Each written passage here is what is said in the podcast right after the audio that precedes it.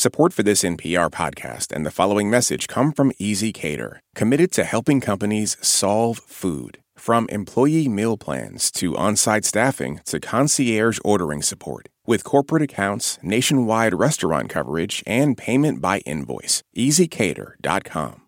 Hey, you. Yeah, you there. Thank you for listening to Shortwave.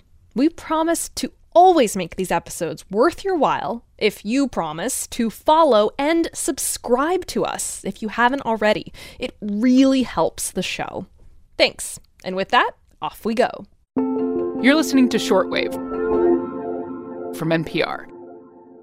Of all the objects bopping around in our universe, few are as bizarre and enigmatic as black holes. Just ask Priya Natarajan. It's like the point where all known laws of physics break down. She's an astrophysicist at Yale University studying extremely cool cosmological phenomena like black holes. So for me, the personal attraction, the gravitational pull, pun intended, uh, toward black holes, I mean, really is that they kind of represent the limits of knowledge. Because way before black holes were mapped, studied, their picture taken, you may remember that famous image from last year, black holes were just an idea, a mathematical solution to Einstein's theory of general relativity. So, you know, Newton was able to tell us how gravity worked, but Newton could not tell us why gravity is that way. Einstein was able to come up with this beautiful theory that combined the shape of space, matter, and motion into one theory. The theory of general relativity? Absolutely. The theory of general relativity does exactly that. So it was this incredible sort of deep connection that he found between the shape of space, matter, and motion.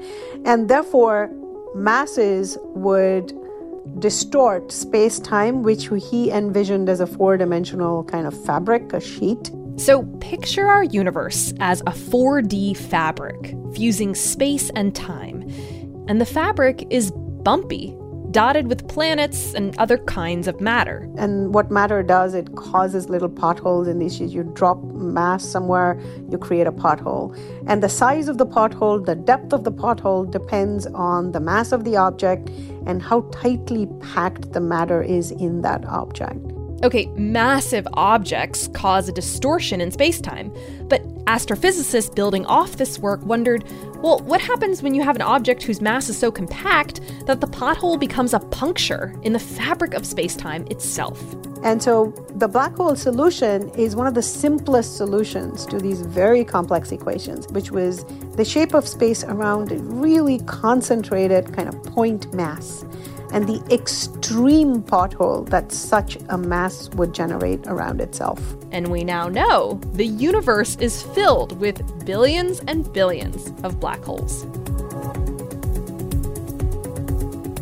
Do not worry if you are confused. Today on the show, we're going to give you some ways to finally understand what the heck black holes really are. We'll take a mind bending journey into a black hole to a place where the laws of physics break down past the point of no return. Buckle up, it's going to be awesome. I'm Emily Kwong, and this is Shortwave, the daily science podcast from NPR.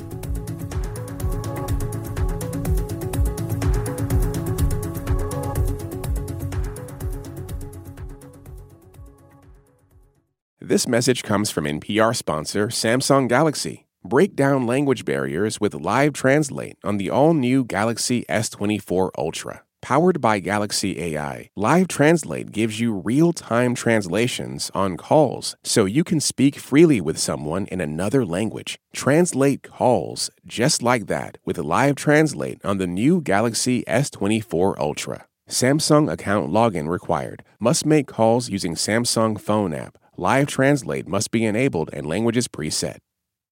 At this year's Oscars, Oppenheimer took home the award for Best Picture. Emma Stone and Robert Downey Jr. also picked up wins, and Ryan Gosling brought the Kenergy. For a recap of all the highlights, listen to the Pop Culture Happy Hour podcast from NPR. We know you care about what you watch, what you read, and what you listen to. NPR's Pop Culture Happy Hour podcast is with you four days a week to make sure that time is well spent. The latest, greatest shows, books, music, and movies, it's all on the Pop Culture Happy Hour podcast from NPR. Listen tonight.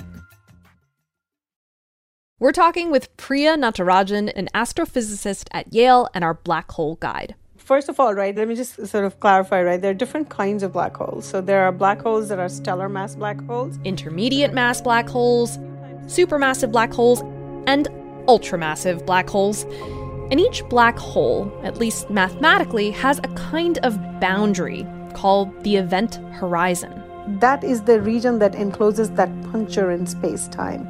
And this puncture is technically called a singularity. That's the black hole. And what is special about this event horizon is that any object that crosses the event horizon, it's the point of no return. Because that is the region within which the grip of gravity of the black hole is such that you have nowhere to go but in. You get sucked in.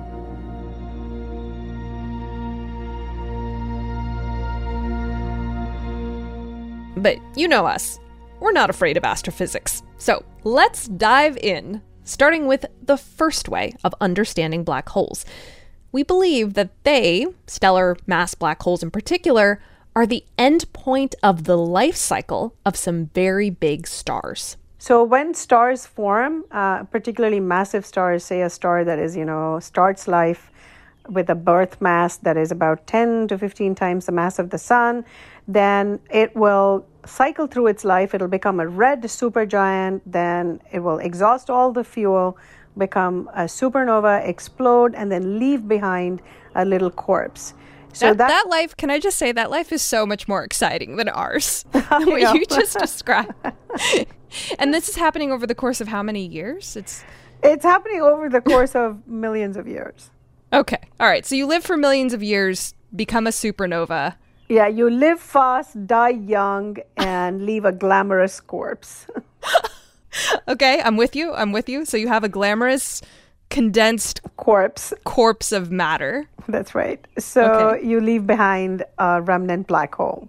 So that's like, you know, one way to think about a black hole, like materially, is to think about this very dense object that was left behind after a massive star has lived its life.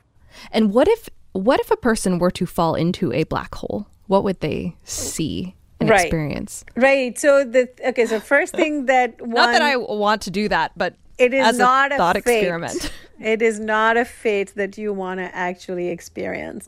so it's going to matter if you are going to fall into a stellar mass black hole or a supermassive black hole. A stellar mass black hole, the um, the pothole is dramatically deeper because it's so much more compact. So if you were falling into a stellar mass black hole, then say you're diving in head first, right? So your hair is hanging down. So the mm-hmm. difference in the strength of gravity between your hair and the tips of your toes would be so strong that the gravity would rip you apart. It would stretch you out into a spaghetti. It's called spaghettification. It's a technical term. It, it's called spaghettification? Yes. And so you would be like stretched out, painfully stretched out, right? And and of course no one can hear you scream once you cross the event horizon. So that would be your fate. Whereas in a supermassive black hole, it's a slightly gentler um, uh, horrific end.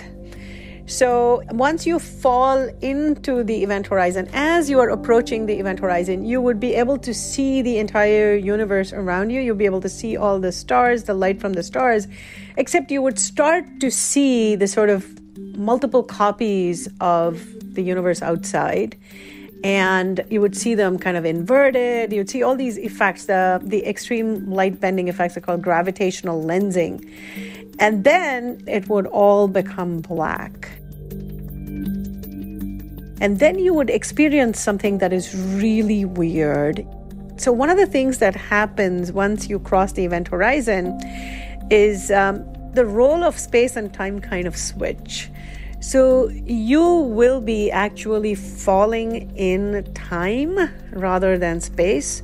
And what that really means is that every direction, any direction, back, front, right, left, you would be hurtling towards the singularity. It's be super disorienting. So when you're being spaghettified as you're Yeah. falling through a black hole, Stellar mass black hole. Yeah. the stellar mass black hole, Yeah. You're moving through the space time, the fabric of the universe. The fabric has now switched. ah, So when you're falling past the event horizon and you have been spaghettified, then you are hurtling towards the singularity, which is this point where all laws of physics break down. That is the puncture in space time. So that's the other way of thinking about black holes. Space time would be extremely curved once you have passed the event horizon. And in fact, it won't really be space time as it is outside the event horizon because here the nature of space and time swap. And so you're kind of falling in time, as it were, rather than space. We, of course, don't have data on this, as you can imagine. No And- human has fallen through time. But what would it mean to fall through time? Yeah, you know, I I can think of like a different sense of uh, what happens to time in the gravitational field of an object. So, you know, time actually slows down when you are in an intense gravitational field. So, an experience of a difference in the flow of time. Well, it's kind of a moot point, like, how are you experiencing it? Because, you know, I think by then all your cells would have stopped functioning and you would be clinically dead. You couldn't But- experience anything. Yeah, that's but, right. But this idea, and this is kind of the second way of understanding black holes, is that you just cannot escape the grip you of the cannot gravity. escape, and it's an infinite fall as you're falling towards the singularity. Absolutely. And this infinite fall would be experienced in the flow of time as really slowed down. Yes. Yes. So it's like a stretching out, slowing down that's right. experience.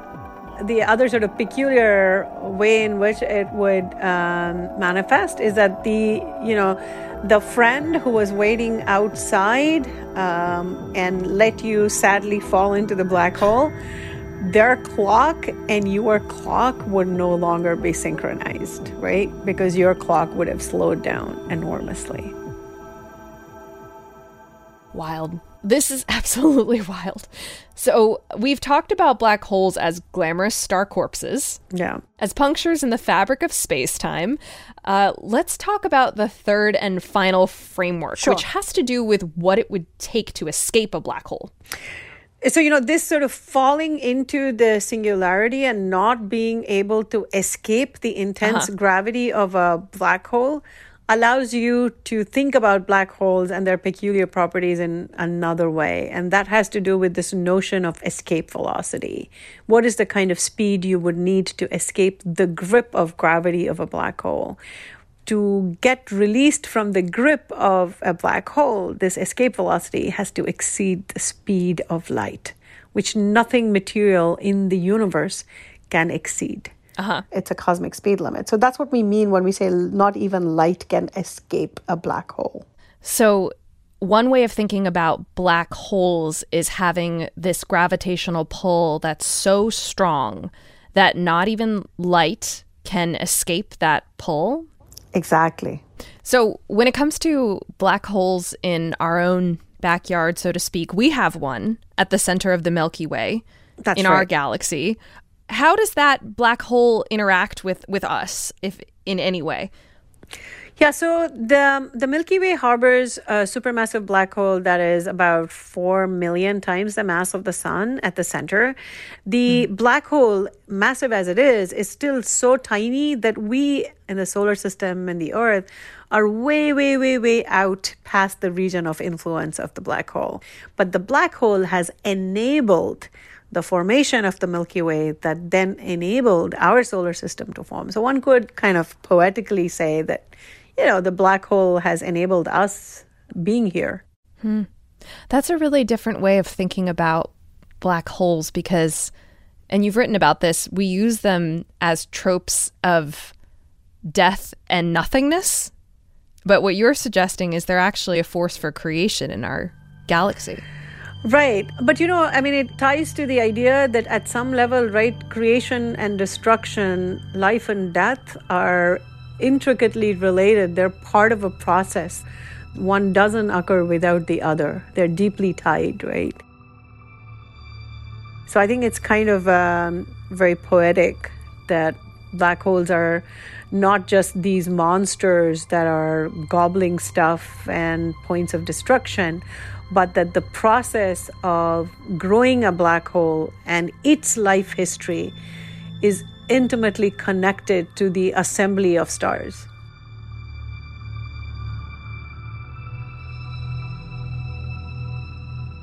Priya Natarajan is an astrophysicist at Yale University, where she studies black holes and dark matter.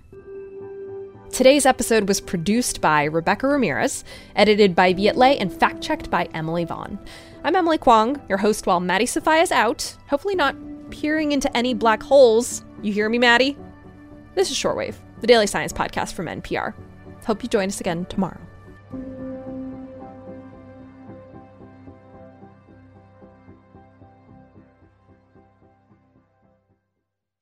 This message comes from NPR sponsor ShipBob.